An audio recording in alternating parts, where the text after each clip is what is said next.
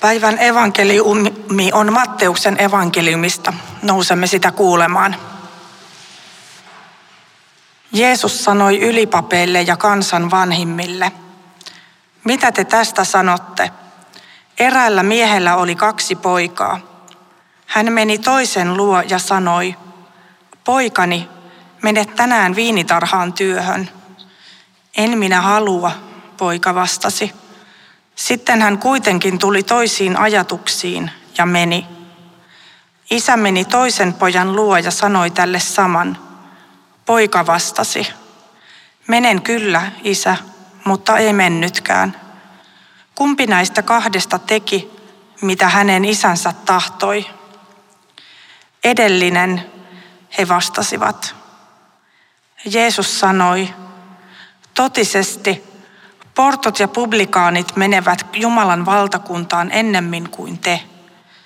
Johannes avasi teille vanhurskauden tien, mutta te ette uskoneet häntä. Portot ja publikaanit sen sijaan uskoivat, ja vaikka te sen näitte, te ette jälkeenpäinkään tulleet katumukseen, ettekä uskoneet häntä. Tämä on Kristuksen evankeliumi.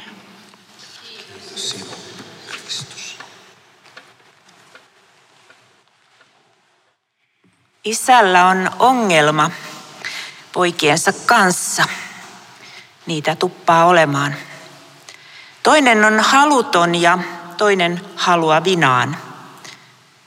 Vertauksen haluttomia ovat portot ja publikaanit, jotka kuitenkin myöhemmin tulevat toisiin ajatuksiin. Ylipapit ja kansan vanhimmat, joille puhe on suunnattu, ovat haluavinaan, muka noudattavinaan Jumalan kutsua.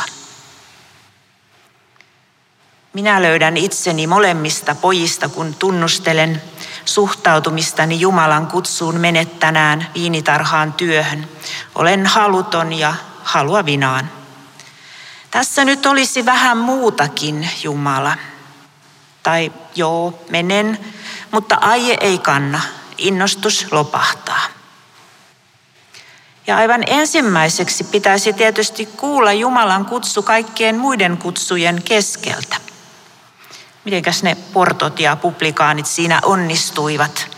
Kuulivat ja vieläpä vastasivat myönteisesti, viipeellä, mutta kuitenkin. Ensimmäisenä tulee kertomuksesta mieleen, että tarvitaan tienaukaisia.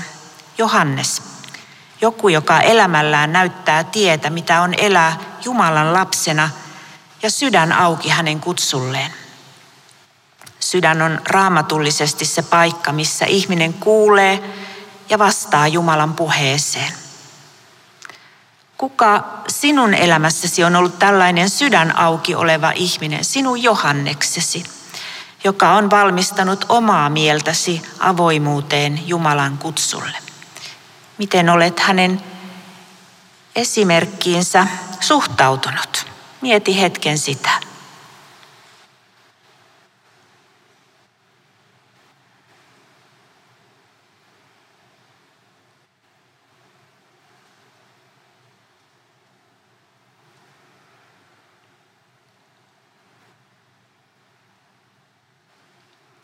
Portot ja publikaanit olivat yhteiskunnan marginaalissa, tullimaksujen välistä vetäjiä, siinä mielessä hyväksi käyttäjiä ja portot sitten luultavammin hyväksi käytettyjä. Joka tapauksessa nämä ihmiset olivat positiossa, jota muut halveksivat ja pitivät vääränä. He olivat yhteisönsä silmissä epäonnistujia ja heihin sijoitettiin varmasti sitä pahuutta, mitä itsessä ja yhteisön rakenteissa ei haluttu nähdä. Nämä epäonnistujat, luuserit, tulivat kuitenkin toisiin ajatuksiin Jumalan kutsun suhteen. Elämässään voi ajautua pahasti karille. Mitä tavoitteli, ei toteudukaan ja elämän merkityskin tuntuu sitä myöten häviävän. Se tuottaa paljon surua ja tuskaa. Tulee avioero, sairautta, työttömyyttä, konkurssi. Jään yksin, en tule ymmärretyksi. Koen toivottomuutta elämäni suhteen. Ja mitä sanookaan evankeliumi? Se on mahdollisuus tulla toisiin ajatuksiin. Kutsujan näkökulmasta ei ole mitään väliä sillä, miten elämässä on onnistunut tai epäonnistunut, mitä virheitä tehnyt. Väliä on sillä, että tulee toisiin ajatuksiin ja kuulee kutsua. Milloinkahan oikein uskomme tämän? Kutsujan näkökulmasta ainoastaan sillä on väliä, että kutsu alkaa kiinnostaa. Joskus se edellyttää porttona tai publikaanina oloa elämän kummallisia sivuraiteita. Joskus kaikkien omien tarkoitusperien pitääkin kadota ennen kuin alamme kuulla. Mistä tahansa elämäntilanteesta johtaa polku takaisin Jumalan luo. Itse asiassa Jeesuksen vertaus tuntuu sanovan, että Jumalan kutsu ei ole mikään helposti vastaanotettava ja ensisijainen halumme kohde. Joko torjumme sen tai teemme siitä omien motiiviemme ja tarkoitusperiemme mukaisen uskonnollisen rakennelman, joka pahasti alkaa näyttää alkuperäisen kutsun vastakohdalta ylipappien ja kansan vanhinten tapaan. Vanha hengellinen viisaus kertoo, että ihmisen sydämessä kiintymykset menevät helposti epäjärjestykseen ja sydän ei ole vapaa kuulemaan Jumalan kutsua. Sydän kiintyy sen luojan sijasta enemmän luotuun. Tällä ei tarkoiteta, etteikö ihminen voisi haluta mitään muuta kuin Jumalaa, vaan sitä, että luodun tavoittelu eli aineellisten asioiden ja hyvän tavoittelu elämässämme ei saisi irrota luojasta, hänen haluamisestaan, eli elämästä hänen rakkaudessaan. Etsikää ennen kaikkea Jumalan valtakuntaa, sanoi Jeesuskin. Niin teille annetaan kaikki tämäkin. Nykyään puhutaan pienestä ekosta, jolla tarkoitetaan ymmärtääkseni ihmisten monien tarpeiden ja toiveiden ohjaamaa mieltä, joka kuljettaa meitä kuin pässiä narussa. Kun onnistumme saamaan mitä haluamme, olemme onnellisia ja päinvastoin. Elämä on tai muistuttaa vähän vuoristorataa sen mukaan, miten halumme täyttyvät tai miten pettyneitä olemme. Tällaisesta pienen ekon ohjaamasta elämästä monet eri uskonnolliset perinteet kutsuvat meitä kohti ulos tai ulos kohti vakaampaa perustaa mielen rauhalle. Haluan tulkita Jumalan kutsun ja sen kuulimisen myötä toisiin ajatuksiin tulemisen tästä näkökulmasta. Jonkin käsillä olevan tarpeiden tyydyttämisen ylittävänä pohjana ja päämääränä, joka kestää ja kantaa silloinkin, kun muu hajoaa. Kutsuja kulkee kutsumassa ja kutsut ovat yksilöllisiä. Sinun kutsusi on sinun. Muun elämän kenties hajotessa Jumalan kutsu elämän täyttymiseen on voimassa ja kestää.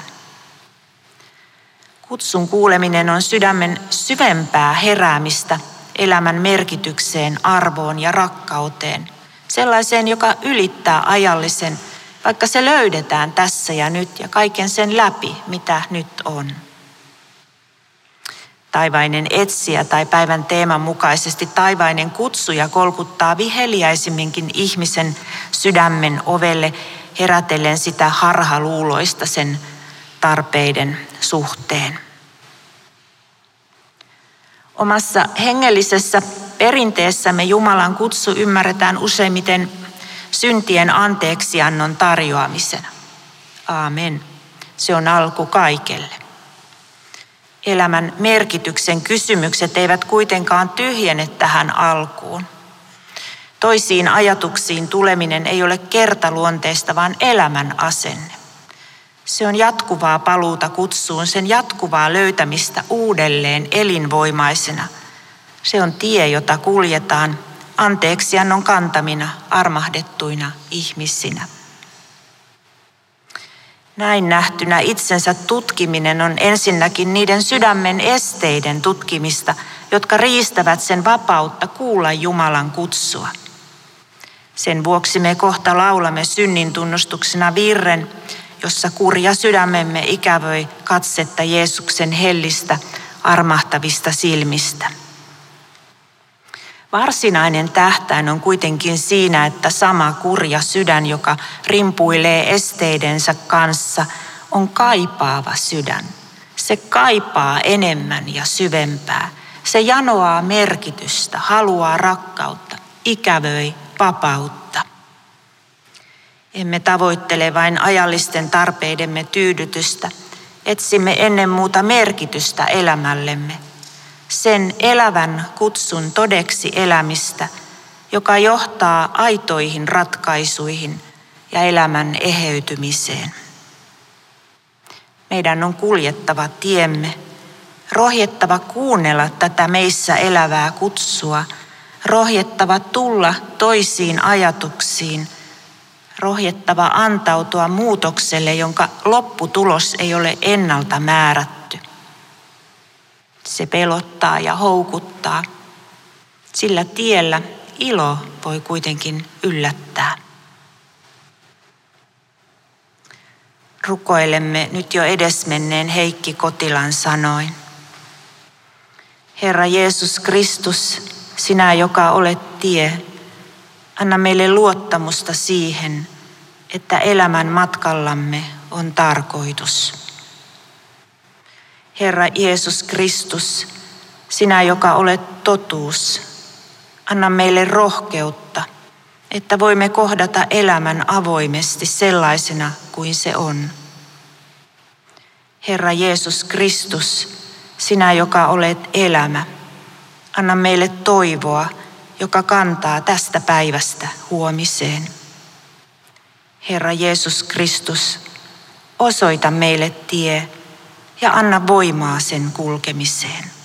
Amen.